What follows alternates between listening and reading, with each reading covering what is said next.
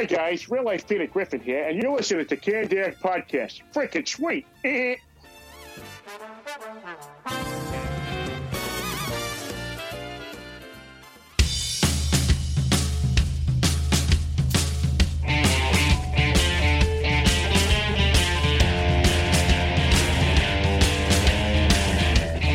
Hello everyone and welcome to another episode of Canned Air, your tribute to comics and pop culture. I'm Jeremy Colley. I'm Jack Doherty. And our guest today, very special guest. If you've been in or around New York Comic-Con, I'd say within the past 5 or more years, you've probably run into this gentleman. We welcome Robert Franzese to the show, but you probably know him best as the real Peter Griffin. Robert, thank you so much for being here with us today. Thank you.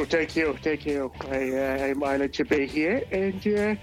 We're going to have some fun, fellas. We're going to have some fun. I don't know how we're going to do this show either. This is going to be laughing the whole time. Oh, this is going to be a treat. You listeners are in for a treat today. We're going to be first talking with Robert about just con life. You know, me and Jack know something about the con experience ourselves. And a little bit. I think Robert knows even more. So that ought to be a good conversation. And then afterwards, we're going to turn our full attention over to Robert and talk about his Peter Griffin cosplay and how fucking amazing it is. Yes. Absolutely. It's not even a cosplay anymore. It's like a way of life. It's looking like I trained my body physically for decades for this moment. But before we do all that, don't forget to follow us on Twitter at CannedAirPod and on Instagram at Canned_Air. And you can find us on Patreon at patreon.com/CannedAirPod. For $5 a month, you can get access to our monthly Patreon show and support the show in the meantime. We have some wizard stuff, right, Jack? Wizard World. And if you donate $50 or more, you can get access to the NSFW. If you're going to Wizard World this year, any show in the United States, and you want to get tickets, use Canned Air in the promo code when you're buying tickets for a cool 10% off. That's lowercase, no space at checkout. That's it. Let's kick it off with this week's Retro Roundtable. Do it. Do it! Come on! I'm here! Come on! Do it now! Oh my God! It killed Kenny! Faster! What? Grass tastes bad! All right, gentlemen. The con life I have written here. That's kind of corny, I guess, to write. Hashtag con life. There we go. Will definitely be the hashtag on this episode. Where do we start, gentlemen? I don't even know where to start. I guess I think of my first con when I think of my con experiences in total. In 2013 was a Wizard World con. Mine was the one right after that. The Cincinnati Comic Expo? Actually, yeah, it was Cincinnati, yeah. That was. I can't even remember who was there, but it was sensory overload. I was just going to say that, yeah. You walk in and you can't breathe because there's so much going on. I could have shit my pants and not even known. Like I was so distracted by everything around me. Like seriously, It was nuts. Robert, what about you? I think 2002 was my first convention. I live on Long Island in New York, and there was this little show called Icon that was run out of one of the local universities, and we went there because Julian Glover was going to be there, who was Piet? No, he was in Empire Strikes Back. He was one of the generals, and then he was. He was also Walter Donovan in Indiana Jones, the one that chose poorly. Right. Oh, yeah. So okay, he was going to be there, so we were excited. So we went to go meet him, and that was my first con experience. The first time I ever saw anybody dressed like a Jedi in my life. And they're, like, fighting lightsabers in the middle of the show. And this is, like, pretty early on. Like, it was, like, being a geek was still, like, very much one of those closet things. You kind of... Right. Hid your comic books even deeper than you hid your porn when you were in middle school. Isn't that the truth? But you were almost more proud of the National Geographic with the tribal women, right? Than Iron Man. You know? It's true. It's so true. Holy shit! Yeah, I think. Well, I know the first con I went to, Stan Lee was there. And that was awesome. That was awesome. The experience was... Welcome, true believers. Yeah. the experience was subpar, but at the same time, it was cool to, you know, say, oh, I've met Stan Lee. But it was after that. Jack, you were at the con where I got to meet Julie Newmar. Yes. From Batman '66 Catwoman. You were flushed and almost sweating when you got done talking to her. I don't care. She's still pretty. Yeah. Yeah, I don't care how old she is. That crush will always be there. And she's got an elegance about her that you just can't touch. You know? Isn't that the honest to God's truth? She really does. She has like a regal air about her. Like, it's just like, it's almost like how you would imagine meeting like Julie Andrews. Because I actually did meet Julie Andrews. She gives us the same kind of like elegance, you know? Sure. I think that's what made her the best Catwoman. I think she was probably the best one. Yeah. Of the three, you mean? Yeah. Yeah. I would agree. I think they all did good in their own right, but yeah. I think Kit was great too, yeah. Yeah. Mm-hmm. But Julie Newmar, boy, that was a first crush from hell, man. Like, wow. Like, you do not disturb me when she's on TV, you know? But no, it was funny because, you know, I went to meet her and I didn't think it would be like that. I just thought it'd be like, oh, hi, I used to like you as a kid, but I got up there and like, gosh, you know? Like, you're pretty. Voice cracking. Hello, Mrs. Newmar.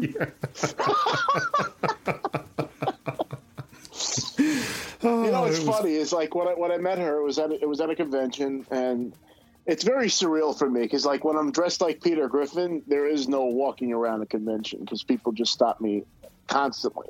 Sure. And I will never say no. I've never said no to pictures unless I have absolutely be somewhere. You know what I mean? Right. I'm like trying to go say hello, and like I just keep getting stopped. Like 15 times. So it was almost like showing off. Like, yeah, all these people like know who I am. So it's like my credibility card is like all the people that know who I am when I walk up to these celebrities. And a similar experience happened at New York Comic-Con with Animal from the Road Warriors, because they were my favorite tag team when I was a kid. The Legion of Doom, right? Mm-hmm. Animal. And, like, I was about to, like, say hi to him, and he was almost going to stretch his hand out, too. And, like, 12 people just, like, bombarded me. And he just got hysterical because, you know, obviously he knows that struggle because he's famous. Yeah. You know, he's actually famous. But for whatever reason, at these conventions, it's like that's my, like, zen moment where I get to be famous. Yeah.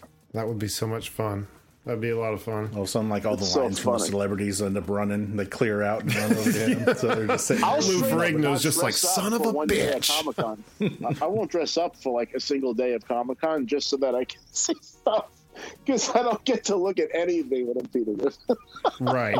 Yeah, sure. Yeah, once one person catches wind, it's just like wildfire. People usually hear me before they see me, so it's over. You know, it's like... Look at this guy coming down the hallway here, and we're not going to let him shop because we know he's broke, and we're going to get a free pictures because he doesn't charge. I'm like an approachable celebrity. It's like I'm not quite there, so you can still take pictures with me. Right. I'm not like Sylvester Stallone. Oh, it's $500 if you want to meet me. It's great. Yeah. Right. That guy. It's funny. Hey, Adrian, steaks on me today. What was it? 2 years ago, we were at WizardCon here in Columbus, and we were watching a show. Like, when you go in the front doors, they have a little stage set up there that has alternating acts, and we're just standing there. And I'm not really paying too much attention to the MC of the event. But as he gets closer, I look at him, and I turn to Jack, and I'm like, holy shit, that's Kato Kaelin. And he goes, yeah, it does look like him. It's like, no. Is it? It's fucking him. It's really him. I just didn't recognize him because he didn't have his long flowing locks anymore. Right. I couldn't believe it. For those of you who may not know, Kato Kaelin was a witness or something like that on the O.J. Simpson trial back in the 90s. And just of all the places you just don't expect to see Kato Kaelin at Comic-Con. I love weird. Like bizarre stories like that. Like when you just like, it's inexplicable how this even happened. Yeah, I still can't wrap my head around Comic-Con. I went to the bathroom and like the guy that plays like Littlefinger on Game of Thrones is just peeing next to me. Wow. I'm like, what? That's nuts. like you want to say hi, but you just don't. Sure. You just kind of nod. It's that unsaid rule in the bathroom. Oh, yeah. You don't want to say, I'm a big fan while his dick's hanging out. Reach over to shake hands or something like that. How you doing? Nice to meet you. It's not. Do you peek till we see if like the rumors are true? He's Littlefinger, you know.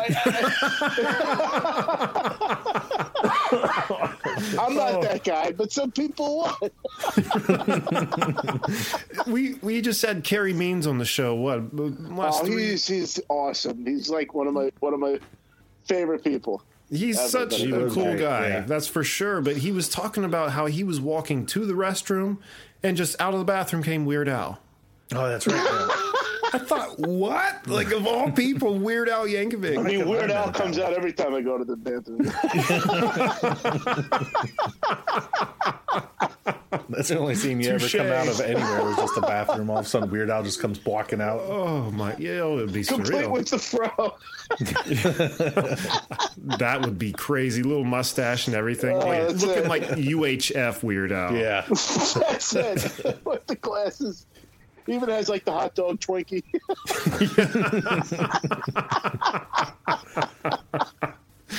That, you know, I was thinking about it. How bizarre and random that movie is. I was just thinking, I got to watch that again. Michael Richards is in that film, too, I think. Yep. I mean, he was pretty funny in that movie. He was a moron in that one. I mean, it kind of had like a what was that? Hot Shots. Remember with the Hot Shot movies with Charlie Sheen? Yeah, they had that kind of a feel. That's very Naked Gun kind of off the wall. Yeah.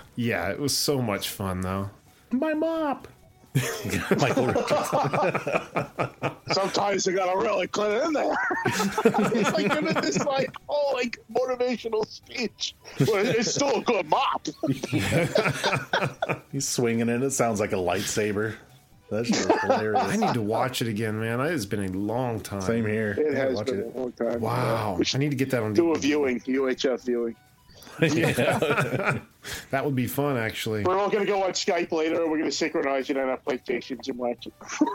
Oh, my God. You're giving me real ideas here. That would be freaking awesome. I've almost thought of doing that, but wondering if it would work, if there'd be any kind of delay or anything that we'd start getting off somehow. There's one answer to that. Mm-hmm. We'll clean it up in editing. Yeah. Oh, what else? We'll call it Mystery Science Peter. I am down if you are, sir. You just tell me when, and I will be there to record it. We just got to get Weird Al to sign off on it. You know, I would almost bet he would be on it with me. I was going to say, yeah, he'd be up for it, I bet. He seems like he would be really accommodating and cool to almost everybody that walked past him. He seems very grateful, very humble. Could you imagine how incredible that would be if I just sat there in like a little movie theater setting with my silhouette in front of the UHF playing, and I'm commentating with Weird Al? It could be like a DVD release. I'd give it. You already have my money. Just I don't know if I'd be able to commentate. I'd be so in awe of the whole thing. I would love to do that. He's one of my heroes. I'm like a fat Weird Al. I write parodies to songs all the time in my head. Is that just right? Just write them down. I do. I've written so many parody songs that I have never released. You know, I rewrote most of the lyrics to a lot of Biggie Smalls songs and turned them into Winnie the Pooh. I was going to call it Notorious Pooh. It was hilarious. I remember as a child, when I was listening to Weird Al nonstop. I was writing a parody song myself. I'm trying to remember what it was. It was Breakfast at Tiffany's. Remember and I say, what about Breakfast at Tiffany's song from the 90s? I was going to make it Breakfast at Mickey D's. Oh, perfect. Copyright Can Dare. Don't steal that, anybody. God damn it.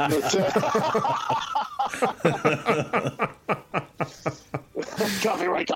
You got that poor man's copyright right there now. It's like, yep, forever. It counts. That shit'll hold up in court, damn it. Shoddy, but it works. I believe I called shotgun. The law of shotgun states. Oh, shit.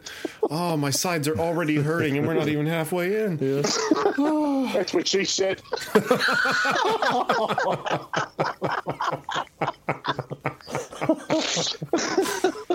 she said. You're killing me, Peter. You're killing me. That's also what she said. I'm setting myself up. I'm pitching. He's batting. God damn it. Oh, all right. Sorry, I'm sick in the head. You're good. I told you, Peter just creeps out. That's why you fit in here. Yeah, sick in the head belongs here. Yep. This is great because I usually don't fit in plane seats. You know? Let me ask you this about New York Comic-Con really quick. Do they have the tower of T-shirts that extends to the heavens, like in the middle of the con? Oh, yes. Yeah, there's like this giant, like, cube, and it's I think it's Stylin' Online that usually does it. Yeah, and they just have more fucking shirts than like 12 Hot Topics put together. They do, and it makes me wonder, like, you're here for 3 days. How could you possibly justify putting out this much inventory? I mean, how did you justify having smalls? Most of the people wearing these shirts need a 3X. Exactly. That's what pisses me off. This is true. They have fat people sizes. What do you think is reading the comic books? The people that would fit those shirts are actually having sex. Nothing but baby doll shirts instead, then. They can't be bothered. That's what pisses me off about buying our own shirts, is they only come 2X and I got 3X, so... Oh, is that right? Oh, yeah, just sound like a robot. We need to find a new vendor. I know. That shit be expensive. Damn. We always make like the tower of T-shirts like our kind of our meeting point. Like if we get separated, meet at the T-shirt tower. I think it's like the heart of the con. I'm convinced if we destroy the T-shirt tower, like the whole con would actually make fucking sense. Implode on itself. I never think about things sensible like that because I had to meet up with friends at New York Comic Con, and of all places, I decided to pick the back of the friggin' con, like in front of Vegeta's table. It's literally the voice actor of Vegeta just sitting there signing Funko Pops. And the funny part about the story is when my friend finally came over, I just look up and I was like, I am the Prince of all Saiyans. And he just looks up and he's like, that was a great impression. I'm like, oh, shit. I'm like, oh, nice. Nice. Senpai noticed me. Yeah. I mean, what an awesome feeling, too. That would be nuts to have a celebrity that does voiceover and be like, oh, it was pretty good. Yeah. I mean, typically when we're talking to celebrity, it's because Wizard said they had to. I've had some great conversations with voice actors over the years. Like, even Sean Schemmel, who's the voice of Goku. He's actually a very awesome person. He loves Family Guy, apparently. It's funny. I actually did some impressions for him. He's awesome. Yeah, in the con field, we get to meet some cool people, but yeah, our experiences are so like 5 minutes or less, like cut short. Okay, we got to get back to making money, like shoe press. And it's like 15 minutes of waiting for the people at the line to clear out enough so we can get that quick 5 minutes in. But on the show here, just like last week, we got to sit and talk for an hour with Ernie Hudson. Mm-hmm. Like, that's fucking amazing. That's awesome. I couldn't get that at a con. No way. But there's trade-offs. I mean, there's the inevitable sickness you get at the con. You can't get that here at the show, right? Oh, yeah, the con crud. Yeah. Oh, con crud. It has a name. It does have a name. I thought that's what we called it. I just called it fucking getting sick and pissed off. Yeah, no. Yeah, no, it's the con crud because it's, it's a combination of anime fans that don't shower and people who came to the con sick anyway because they already made 6 costumes. Yeah. I don't even know the comic vendors that are sitting there sick because they're trying to sell their books and stuff, like you had the experience of 1 year. Oh, yeah. And then, yeah. Well, see, that I also that year was digging through some of my favorite things to dig through, those big, like, Rubbermaid bins full of dirty fucking germs, Happy Meal toys and shit. I'm just, like, diving in that, like, Scrooge in the money bin, not giving a shit. And not your Ellen after. Well, that's the thing. Like in the last few cons, I go prepared. I Purell, but sometimes it just doesn't matter. The crud is strong, yes. Jack. It's fucking strong. A couple of airborne and Purell. It's no joke. And it'll put you down for like a good week. Yeah. Oh yeah, it knocked me. I don't feel repercussions for at least a month. That one Cleveland Con we did, maybe the last one, we came back and I sat on the couch after we got home and I just had like a quick cough, and you know that feeling you get in the back of your throat before full sickness comes on. A little tingle. Yep. Oh yeah. I was like, oh fuck, here it comes, and yeah, I missed. And there's nothing you can do to stop it either. It's coming. You just strap yourself in and get ready, don't you? I actually got out of the inferno. You know, I felt like, you know when your head just feels like a clenched fist, you know, like, yeah. Just, like that's the only way to describe how your head feels. And I actually beat it. I actually took vitamin C. Vitamin C is the key. Really? I tried it. My mother-in-law says that. You take like I don't know, like 500 milligrams every like 2 hours or 4 hours or something like that. Boost your immune system. Wow. Okay. That's the key ingredient in most of those, like airborne and stuff like that. It's vitamin C. That's what fortifies the immune system.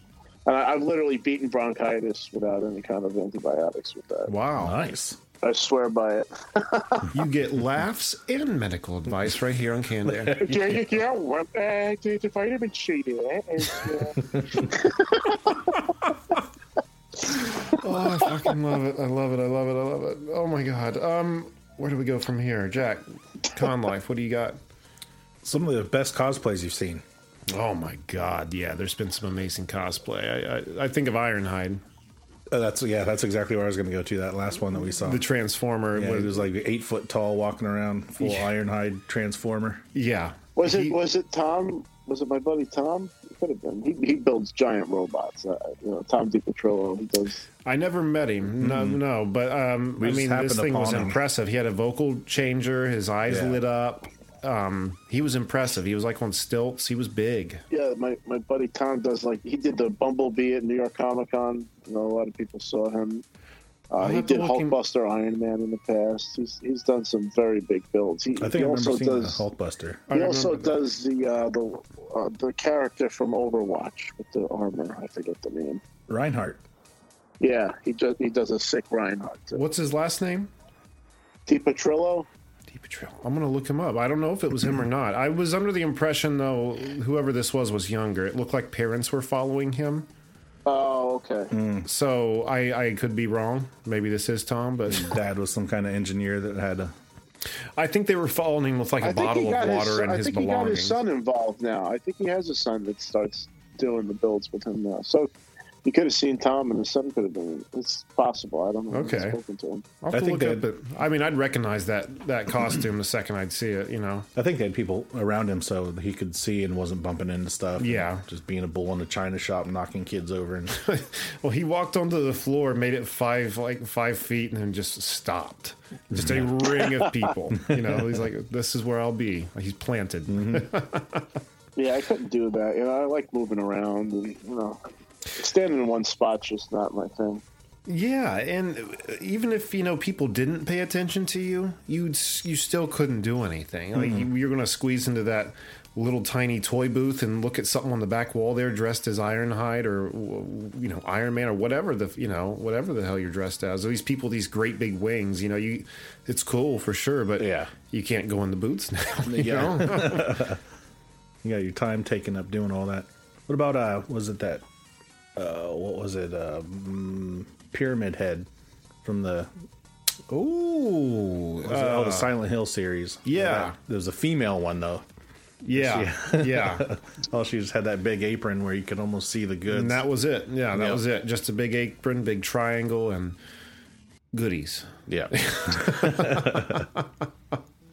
No, I don't. I mean, that's again dedication. I don't understand how anyone could, because she was just like browsing comics in that thing. Yeah, she wasn't stopped for pictures. She was like looking through long boxes, and I thought, being a vendor, it's crazy. Yeah, how the fuck is she doing this? This is nuts. But I don't know, man. I'd like to try cosplay one day. Like I remember a long time ago, like after Dark Knight first came out. For a Halloween party, I put the Joker together. I did myself up as the Joker. Goodwilled it together. You know, I didn't dedicate a lot of money to it, but it came out damn good. And then I started thinking, man, after we got into this, maybe I could try it at one of these cons. But then it became very taboo to be the Joker. Kind of like Harley Quinn and like the dozens of Deadpools you see nowadays. I still want to try doing Old Man Luke from the end of Force Awakens. Okay.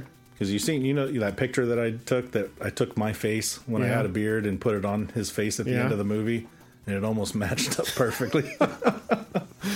Just let me know. I'll be some kind of counterpart. I'll be Ray. Okay. That won't be weird. No, they've got gender bends all the time. Okay, that's fine. We'll do it. I was like, what is it? The male. I've got the hair. I can do the three little hoops in the back. Yeah, you got the long hair. Yeah. What about you, Robert? Most impressive cosplay you've seen? But I mean, I've seen a lot of impressive cosplays over the years. It's not, not because she's like one of my close friends, but there's this girl that I actually just started hanging out with. She's really cool. Her name is, she calls herself Barbie Chula. And her makeup skills are some of the top notch I've ever seen on anybody. Like she comes up with these concepts and stuff and takes these new spins on like existing characters, and she really does a hell of a job on it. When I met her at Comic-Con, she was dressed like Pennywise from It, and she did this whole like prosthetic thing with her face that like made it look like the teeth, and I ended up going to this anime con at the Javits Center maybe a weekend or two after Comic-Con. And she did this like Lady Venom costume, and she again with the teeth and the prosthetics and stuff. I've never seen anything like what she does. Is this where they paint like the front of their neck and under their chin to be the mouth? No, she did it completely different than anybody. Like she made she built a bigger mouth around her mouth to make it look like the teeth. Oh wow! Man. And she painted her lips like black, so this way it would look like the inside of the mouth. But she really she's incredibly talented. That sounds awesome. Some of the stuff they can do. And she's dedicated too, because I've had conversations with her that it takes her like 5 hours sometimes to just put on the makeup, because she paints it on herself. Like she doesn't have any help, She just sits in front of a mirror, and she just paints it, and she's done tutorials and stuff like that online. She just shows you how she does it, and she's very meticulous. It's crazy how detailed some of these. I don't know if it's just recently becoming a thing or if it's always been. I'm just now noticing, but I notice on Instagram especially a lot of very intricate face painting happening. Oh yeah, people.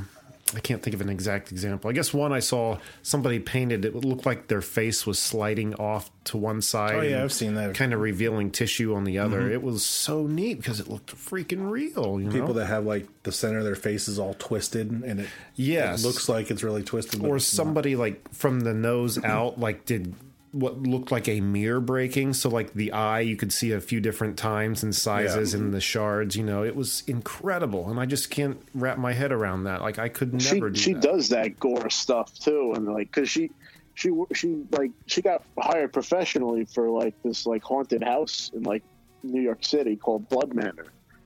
And, but she's done this gore stuff where it looks like the skin's peeling off of her face and stuff. It's insane. I just I couldn't wrap my head around how she does it. But yeah, if I were given the tools and sat in front of a mirror and say try to do that, I wouldn't know how to start. I just kind of what do I do? Makeup like that at cons has got to be hell. On a summer day. Yeah, I think that there are special makeups you can get that may not smear or run with sweat, but nonetheless, you're absolutely right. I'm a sweater. I mean, I would probably only be a good Joker wearing makeup because it would get messy on there. Otherwise, Robert just talked about his friend having to paint her lips black, and my mind, first place it goes, oh my God, all I'd want to do is lick my lips. Yeah, then, yeah. Right? Oh, that's it. Yeah, it would be hell. Makeup. Even when I was a kid, I hated face paint. Yeah, exactly. I'm not about it at all. Exactly. And that's the other thing is that's another level of dedication that she does. She can't really talk much when she's doing that costume. So imagine dedicating yourself to not speaking for a whole day. But yeah. I'm a terrible influence. I just purposely kept making her laugh. And she's like trying not to laugh all day. And I would say stupid shit to her all day. And look, it was truly funny watching her struggle not to laugh. It's like this terrifying thing. I mean, she's absolutely gorgeous. And these costumes that she puts on are just like so like off the wall terrifying. It's like incredible that she can do that. I'm gonna have to look her up. What was her name one more time? Barbie Chula. Barbie Chula? Chula. Chula. Chula. Okay, I'm gonna look that up. Yeah, that name. We should have her on the show. It does. Maybe we will. Yeah, I don't think we've ever. You might be the first cosplayer we've had on the show, mm-hmm. Robert. I think we. Oh, really? Yeah, I think you might be. I think so, yeah. I can introduce you to some of the greatest people in the world if you want some cosplayers on the show. I think we need to bring it in. I mean, that's somewhere the show hasn't gone and needs to. We'll have to head up to New York Comic-Con to hang out with everybody. Why don't we? There it's you been go. A long time coming. Mm-hmm. It's been a long time coming. We've got money. Why don't we do it? Yeah. Do it now. All right. Let's just turn our attention over to Robert and just talk about your cosplay, your Peter Griffin, your real life Peter Griffin. This is absolutely amazing. Can we hear it one more time? Would you like to hear it now later? Well, just do the interview as Peter. I'm just going to do the whole thing like this now. That's it. Rob's dead. Who cares? So how did you stumble onto this? When did the moment like dawn on you? Like, holy shit, I sound like Peter Griffin. It wasn't even an aha moment like that.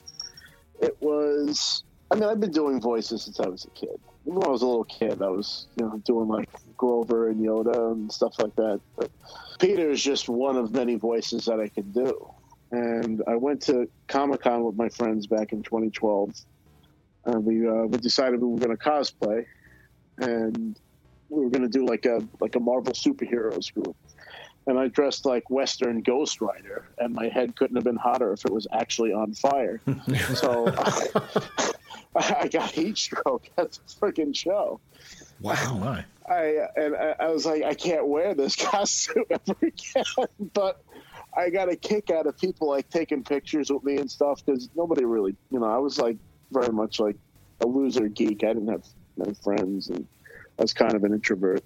When I was in that costume, it afforded me the ability to not be myself. I guess the combination of that and people taking pictures with me, I kind of got like a high off of it. I was like, oh, this is kind of cool. Of course. Yeah. And I was like, I got to wear something more comfortable for the next day. And I started rummaging through my closet, and I had like green pants from like St. Patrick's Day and the white shirt. And I was like, oh, wait, I could probably do a Peter Griffin costume. I was like, wait, he has round glasses. And I realized that I had round glasses from, like, they were like Harry Potter glasses, because I used to dress like Santa Claus for the credit union I used to work for. And I just threw the costume together, and I was like, oh, this will work.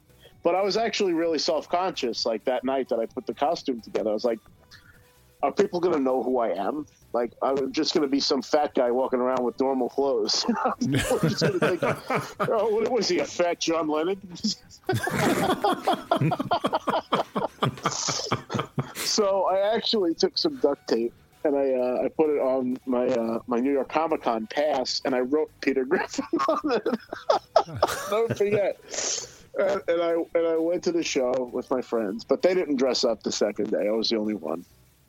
And they wanted to go to Artist Alley, like, immediately upon getting to the show, because they wanted to meet some artist. I didn't know who it was, so I was like, I'm not waiting on this line.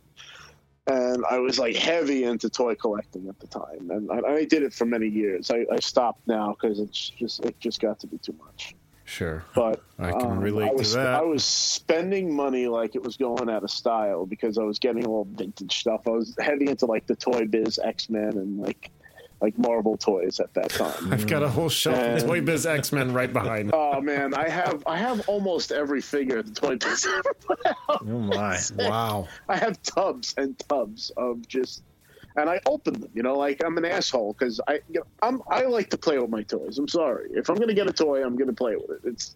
I'm not gonna get it to keep it in the box, because what the hell is the point of having it then? Sure. And there you go. What ends up happening is, I go to the ATM you know, because most of the vendors at these conventions only deal in cash, and don't give you discounts if you're paying cash and all that stuff. So the money comes out of the machine, and for whatever reason, I don't know what made me do it. I just said out loud, "Oh my God, I won!"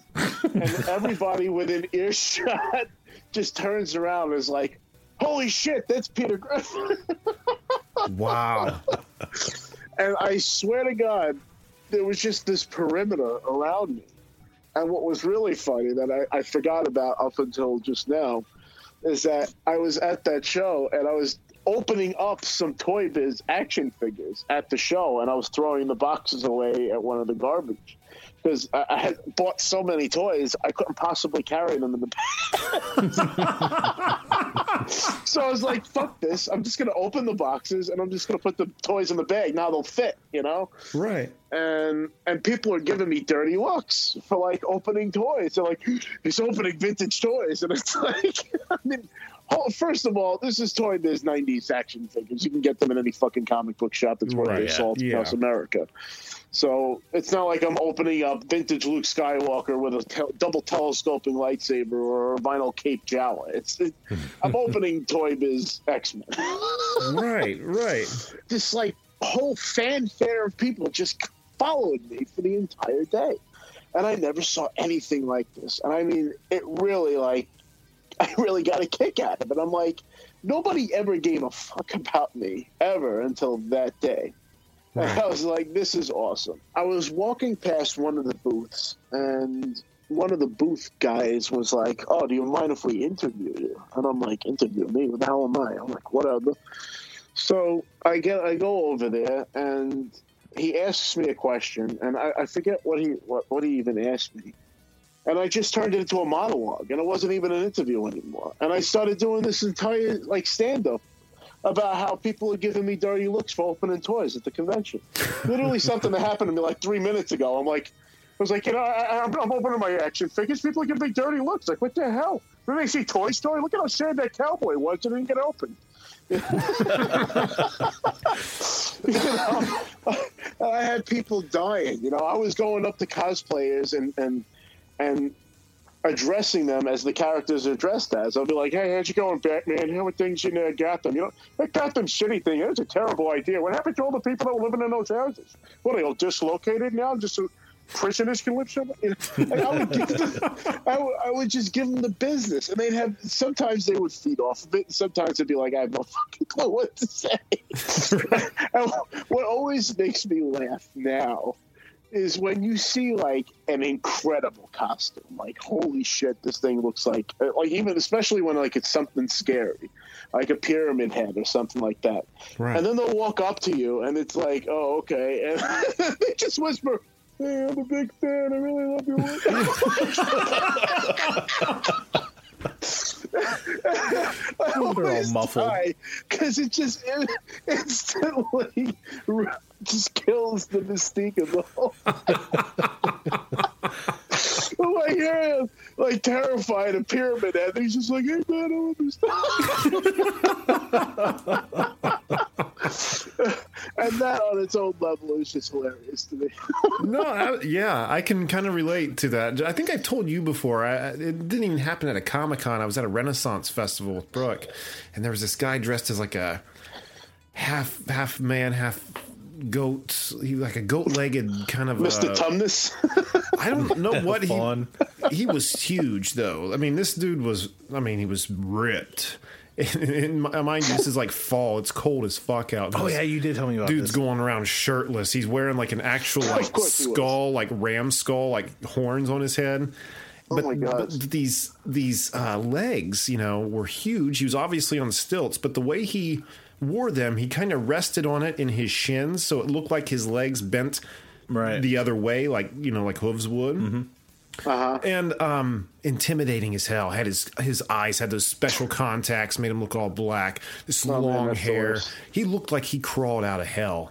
And when you get up to him, it's like, "Oh, you like my costume? Oh, cool, you know, thanks." I was like, "Oh what? Man, it's so funny." Like, that's not you. I've always expected cosplayers to almost be that character instead of just being looking like the character, I guess, pretty much. Yeah, I guess. But you know what? I love that in and of itself, because it just goes to show you never know who can turn into what. You know what I mean? Yeah. Yeah. That's the beauty of cosplay. Anybody can be anything, you know? And there's... Yeah. My only rule about cosplay, if there is any rule, is have fun. Pick a character you like and have fun. That's my only thing. You said something earlier. It made me kind of think of a similar experience we've had that, you know, like before this, nobody, you know, really cared about you, that you didn't have a lot of friends. And I think the same can kind of be said for Jack and I here. I know that when you go back and listen to like the first few episodes of our show, that it sounds like different people. Yeah, it does. Totally. Like, wow, that's you. There was a newfound confidence. I definitely got a lot of confidence, I guess a feeling of self-worth from doing this show. And I guess it's weird because the show doesn't really deliver that. It just kind of helped you get to where you should have been. You know what I mean? The whole time. And it's kind of like the same experience with what you're explaining to me. And I just think that's a very cool feeling, and probably why people get into doing cosplay or whatever it is that, pulls them into this community. It's the same when we did the live shows too, the live podcast. Yeah. People actually coming in to watch us and then enjoying it and laughing and interjecting, talking to us. Yeah. It does something for the confidence, doesn't it? And after that, who is it? Someone's like, "You want to do Wizard World? Do it. We're in." So, maybe you didn't know we're pros now. Yeah, that's all it took was one show. But that's awesome. I love to hear that you've found a place where you feel really at home. It sounds like it's a sense of fulfillment that wasn't there before. You know what I mean? Yeah, totally. It feels like you're making a difference because, it's really crazy to me because my situation is a little bit different than most cosplayers. Most cosplayers that are cos famous, quote unquote, which I hate that term, but that's what they call them. They're only famous in the cosplay world.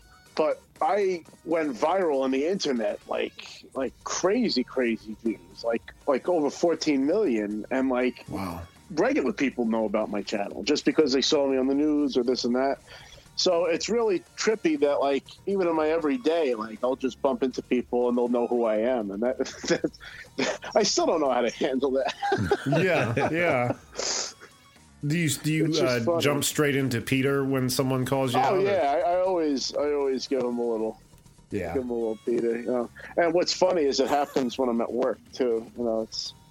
It's so funny, or even at the supermarket, the train station, Jamaica train station at 3 a.m. Somebody knew who I was. I went to Boston Comic-Con, and I was with my buddy and his mom who lived out there, and we went to a bar, and the very first bar I go to, literally the first location, the first establishment I go to in Boston, they knew who I was. I was like, what? No shit. I have a friend who's stationed in Okinawa, Japan, and they're talking about me on the military base. I'm like, what? Yeah. Well, these places I've never even thought about going to, and they're talking about me. And it's like, that in and of itself is surreal, too. Sure. I've got friends at work who are, interested in the show, and they're always asking, hey, who do you having on tonight? And when I said the real-life Peter Griffin, they're like, oh, really? They all had heard of you. So, you've got a reputation, no doubt, for sure. So how far has that reached? Have you heard from Seth MacFarlane or anyone at Family Guy? I haven't heard from him, but I mean, he's retweeted videos of me twice, so he knows I exist, at least. And he hasn't shut me down yet, so he can't hate me. It can only be free advertisement for his show and his brand. Trying to shut you down. No, I wouldn't think so. It all falls under fair parody anyway, because it's not like I'm saying I am Peter Griffin and Family Guy is my show. I'm the real life Peter Griffin. I'm a cosplayer. And a cosplayer dresses like the character, and I just happen to be good at voices and improv. That's really the magic formula, if there is one, quote unquote. You know what I mean? It's a winning combination. That's for sure. So, what about, voice work? Have you ever contemplated doing voice work? Because, you obviously have this one mastered and you do several other impressions. That's actually my dream. I would love to become a voice actor. And that's why, when I go to these conventions, I always try to meet as many voice actors as I can so I can pick their brains about how they got into the business or what they're looking for or techniques or how to get into the business. And, the general consensus is that you should really take like classes, because then you can network and you can meet teachers, and if the teachers like you, they'll tell you their colleagues about you, and then you know it's really all about who you know. But you know that's Hollywood, period. So sure. Yeah, absolutely. I myself was dabbling in that for a while. I didn't take many or any classes, I should say. I did take a few online classes, I guess, but not like where you actually sit down with a person. Mm-hmm. I did a few things where you call in, but it's a man, there's a lot of people out there doing it, just like podcasting, just like cosplaying, just like anything else. So, I mean, not that that's a reason not to, you know, go for it, but makes it a little bit harder to get there. There's a lot of people who want to get their voices heard. Yeah, for sure. I mean, and you know, I almost feel like it's, you know, I have like almost an unfair advantage, if at all, because I'm already, you know, I have an established fan base already, which is crazy. That's not unfair at all. Take advantage of it. Yeah. Location helps too, I think. Like here in Columbus, Ohio. I'm in New York. I'm on Long Island. So like I know that like in Manhattan there's a lot of voiceover opportunities in commercials, but my dream is to voice animation, which unfortunately is on the opposite side of the country in Burbank. I'll tell you, that's not always the case anymore. Georgia. Not only that, Atlanta, Georgia. Well, even Texas, because Texas has got all the Funimation studios and all that. Yeah. So a lot of voice actors are working from home now, though. If you get a good mic, a good mixer, a good program to, you know, learn how to edit it down, which really isn't that much work. Not that I'm a pro at it, but I mean, that's how a lot of people do it. You know, like, again, I'll bring the references up that I recently brought up. Townsend Coleman, who did the voice of The Tick, and Michelangelo, we had him on the show, and he sounded better in our headphones than we did. Yeah, he did. And the voice of Siri, Susan Bennett, she has a whole home studio that she works from. And she's the voice, not only that used to be on your iPhones, but of like Delta Airlines. Like, oh, that's right. Yeah. Big. Yep. You know, so you don't even think you need to be on the West Coast. You could probably comfortably do it from where you're at. Just text the email to give or Dropbox your audio to them. I'm not sure how they do it. I know, like, for some of those cartoons, I think not so much South Park, but I can't think of an example. But I do remember them saying that they've got to be on a certain kind of a connection with these networks that they can drop something in and it will show up instantly, you know, rather than in that fiber. Yeah, I guess that's what it is. I'm not super internet savvy. But because you also have to realize that you're taking hours and hours of vocals, you know, footage, you know, that they have to whittle down, because I can only imagine something like an anime where they're constantly fighting and all the grunts and stuff. I mean, we really like watch like Sean Shovel is like literally duplicating like every like like people don't, they take that for granted, but that's hours, it's days, weeks, months in the studio, you know. Sure. Even Dragon Ball, when they're sitting there screaming when they're powering up, I can't even imagine having to scream. He even passed out. Some of them have passed out in the booths. So screaming. I could totally see that happening, the way they scream. Yeah. No kidding. I didn't know that. Like I've never watched Dragon Ball. I probably should. They just sit there and just sit there. Ah! Yeah, like, and just 3 seasons later. Ah! Yeah, serious. Next time on Dragon Ball. On the next exciting episode of Dragon Ball Z, Goku screams for 40 minutes. That's it. The plot doesn't move anywhere.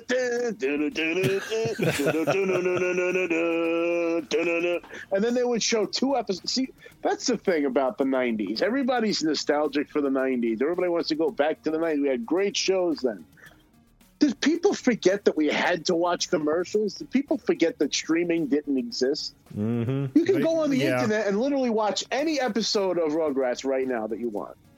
You had to watch whatever episode they said you can watch. And you'd be lucky enough to have one of those orange videotapes that your parents would, you would beg your parents to buy it, but then they'd be like, no, we can tape it off of television. That's what we did. And then your ass is sitting there, instead of enjoying the cartoon, you gotta have like some kind of force awareness to know when to hit the pause button on record so that you don't get all the commercials with the shit. I'll tell you what, people, Robert. Forget. I've got 25 to 30 VHS tapes of The Simpsons where I sat there and did that. pausing for the commercials, and and you get to a point where you can sense a commercial. You really do. You just know it's like they're building up. The music's getting too intense. Yeah, it's like it's coming. They're like, this is about to be a cliffhanger. Pause. Ready yourselves. It's coming. Yeah. For sure. And you catch like the first 3 seconds of the jingle of the commercial. Pause. That always, I like prided myself on making those breaks perfect too. And anytime I got a snippet of like, you know, at your neighborhood Kroger or whatever, I was like, oh, son of a bitch, it's ruined. But then the DVDs came out and ruined all of my efforts. I was like, but oh, that was my tapes. It's like, but no, I remember the first time I ever saw a DVD too. I'm like, there's a menu. yeah and I was working... God, special features, what's that? Yeah I was I have to rewind this. Chapters, what are those? Yeah, and the DVD itself has evolved crazily too, but yeah, I remember hanging out at I think it was like an On Q or a Sam Goody when the first DVDs came in. Like the whole wall was still VHS, but there was this new little one tiny little shelf that held like 5 movies on DVD. I remember like standing there with friends being like, this shit's never going to catch on. Nobody's going to do that VHS dumb shit. VHS is going to live forever. Yeah, it's always going to be tape. Yeah. You know, do you guys ever watch Regular Show? No, I have not. Did. No, it's a cartoon show that's specifically designed for a generation. I swear, it's not meant for the kids. It's on Hulu, I think, or Netflix, one or the other. If you have those streaming services, was that Mordecai and Rigby. It's okay. The blue bird and the little raccoon guy. Yes, and it's just like it's like these two guys in their like late 20s, early 30s, and they all the technology is mishmashed, and they literally have an episode about like the battle of the mediums, and it's like VHS is fighting DVD or Blu-ray, and like there's like the Blu-ray Guardian attacking everybody, and they're trying to get Laserdisc to fight with them. You have to watch this series. It really is like one of the best cartoons to come out in the last 10 years. I really mean that. It's like The Amazing World of Gumball. I always saw it and I was like, that looks so stupid, until I actually watched a couple episodes, and I crack up every time. Another good one was Adventure Time. That when that first came out, that was funny. That one recently ended, right, or within the past year? It did. Yeah, it's over, and Regular Show is over as well, unfortunately. But they did a hell of a job with that show. I'll watch that. I've been wanting something new to watch, and based on all your likes so far, you describing the room around me. So yeah, it seems like it's a good fit. You say you've done many other impressions. What other voices can you do? Oh man, I do a lot. Or do you pride yourself on, rather? Well, I don't pride myself on anything. I do things to make people laugh. I really have no favorites. It's whatever is appropriate in the moment. Like it's almost like Roger Rabbit. If you've ever seen Roger Rabbit, where he's like, I could only do it when it was funny. It's true though. Like, you know, I don't write jokes. I come up with them. I just come up with them in the situation. Sure. That's why I don't know if I could so much be a stand-up comedian, because I feed off of what happens around me, and I can always come up with a one-liner that is part of the situation, almost like a Rodney Dangerfield-esque kind of wit, if you will. You know what I mean? Sure. And it's all off the cuff. Also with the self-deprecation, he was the master. That man had a black belt in self-deprecation. He was so funny, though. I went to my doctor. Dr. Vinny go by. You know my doctor? I said, Doctor, I wake up every morning, I look in the mirror, and I throw up. What's wrong with me? He says, I don't know, but your eyesight is perfect.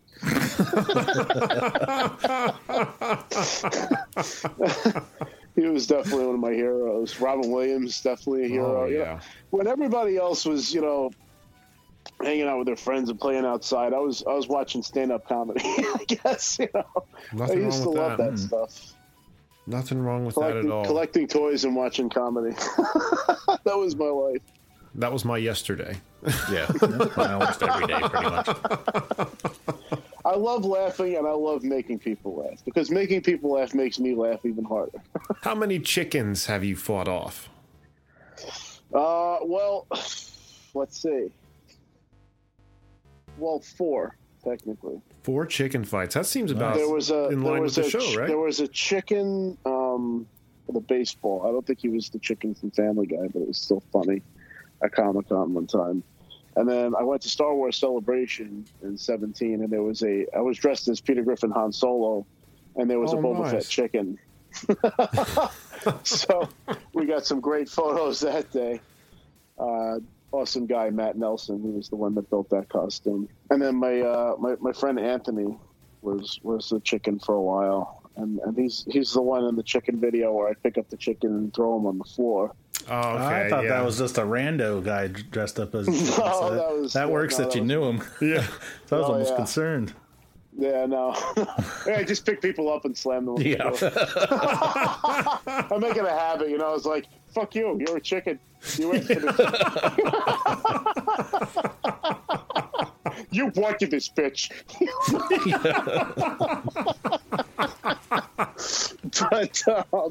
But then I actually I threw my own convention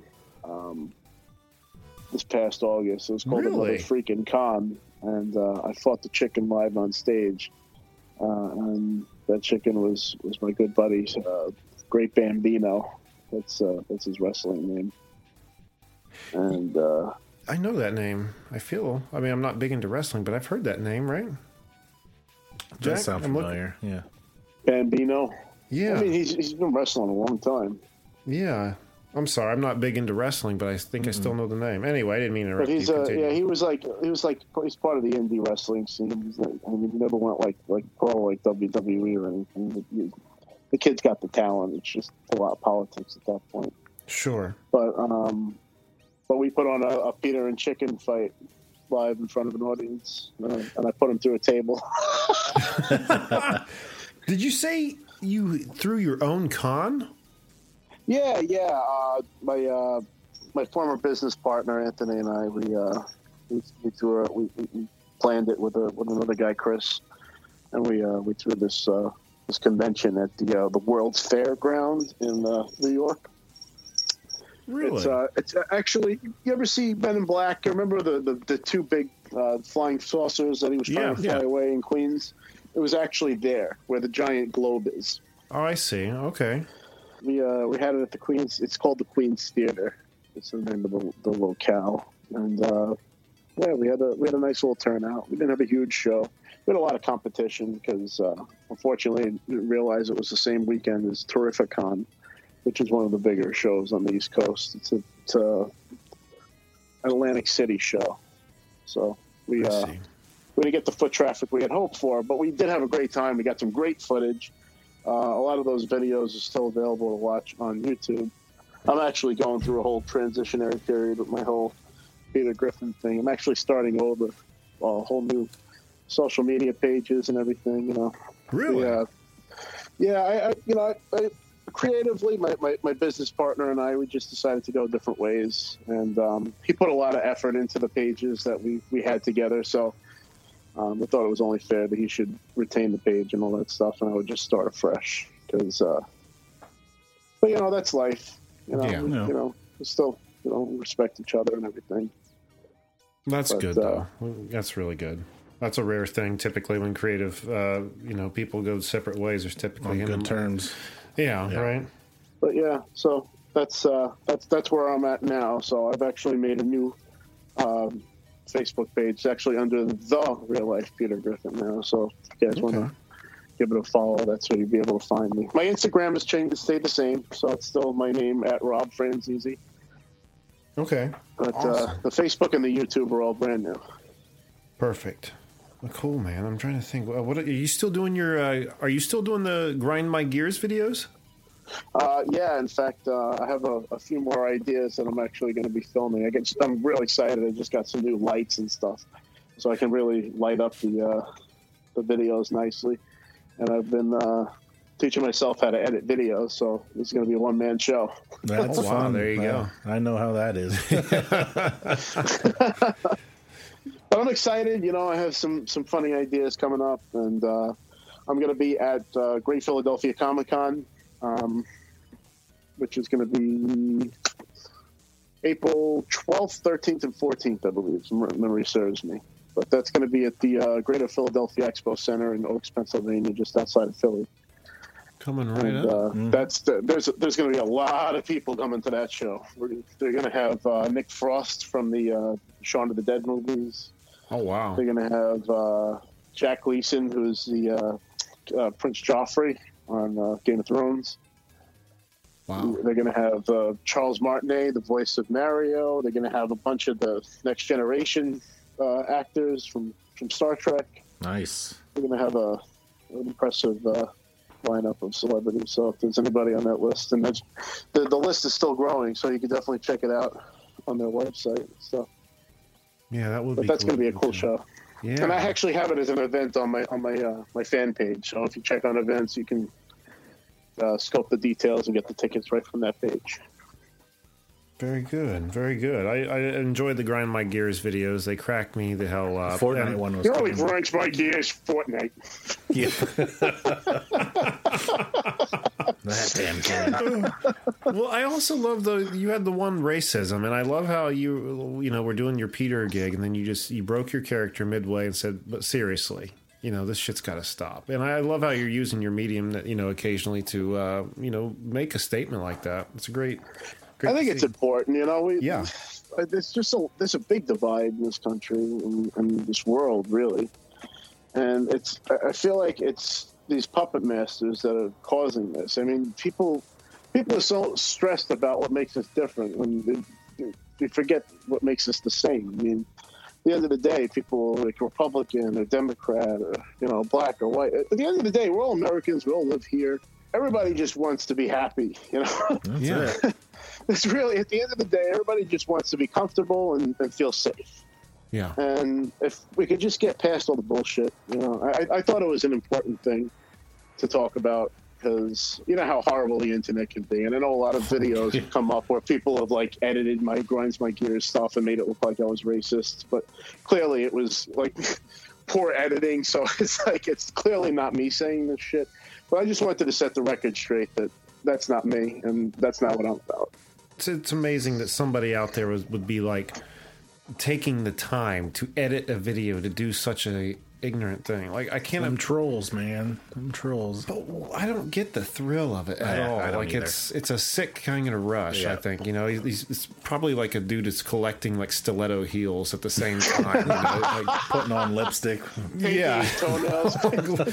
Buffalo Bill and Silence of the Lambs. Would you fuck me? I'd fuck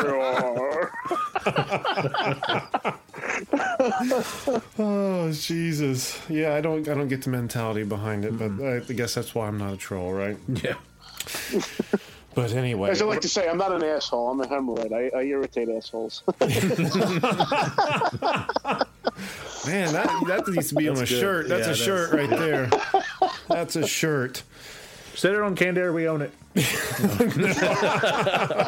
I'm pretty sure somebody said it before me. I don't know. All right, Robert, this has been one hell of a treat. You have been a blast to have on the show. I want to thank you so much for being here, and I encourage our listeners to again follow Robert on Facebook and his social media handles. We're going to be pushing them on our Facebook and social media handles so people can be directed that way. Not that they're going to need our help. He went viral, Jack. He went viral. Yeah. What the fuck are we going to do? I appreciate it. All the help I can get, I take. We get 2 likes on our stuff. Jack, what do we have on the website? Go to candairpodcast.com where you can check out our special guests, listen to the show, follow us on all our social media, visit the Hall of Heroes and see the Wall of Justice, check out some of our YouTube videos, become a patron, get some merch. And if you'd like to be on the show and promote your work, send us an email on our contacts page. And once again, find us on Twitter at CandairPod and on Instagram at cand_air. We have that Patreon page again, patreon.com/CandairPod, where you can show your support. And hey, why don't you check out our other show we have going, whatifpod.com, where you can find us on all the podcast players that be.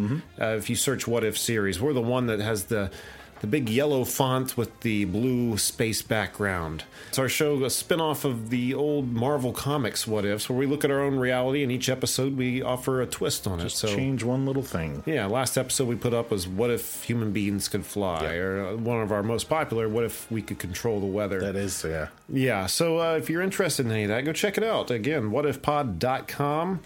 Jack, am I forgetting anything? I don't think so. That's it. I think that about does it for this week. So until next time, I'm Jeremy Colley. I'm Jack Doherty. And I'm Peter Griffin. We didn't get enough Peter. But thanks for listening, everyone. It's okay. There's always next time. There'll be a sequel.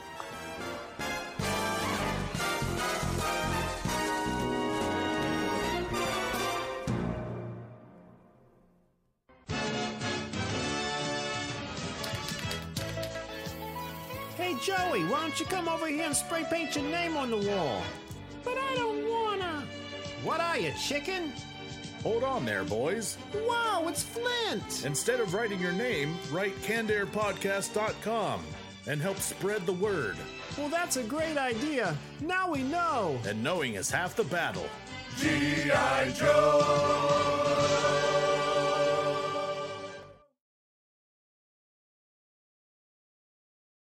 Off air real quick. When's this one going up? Oh, shit. We could just make it a broad contest thing with Wizard World. Just, you know. Yeah, go ahead and do that. So only women? You've got questions. We've got answers.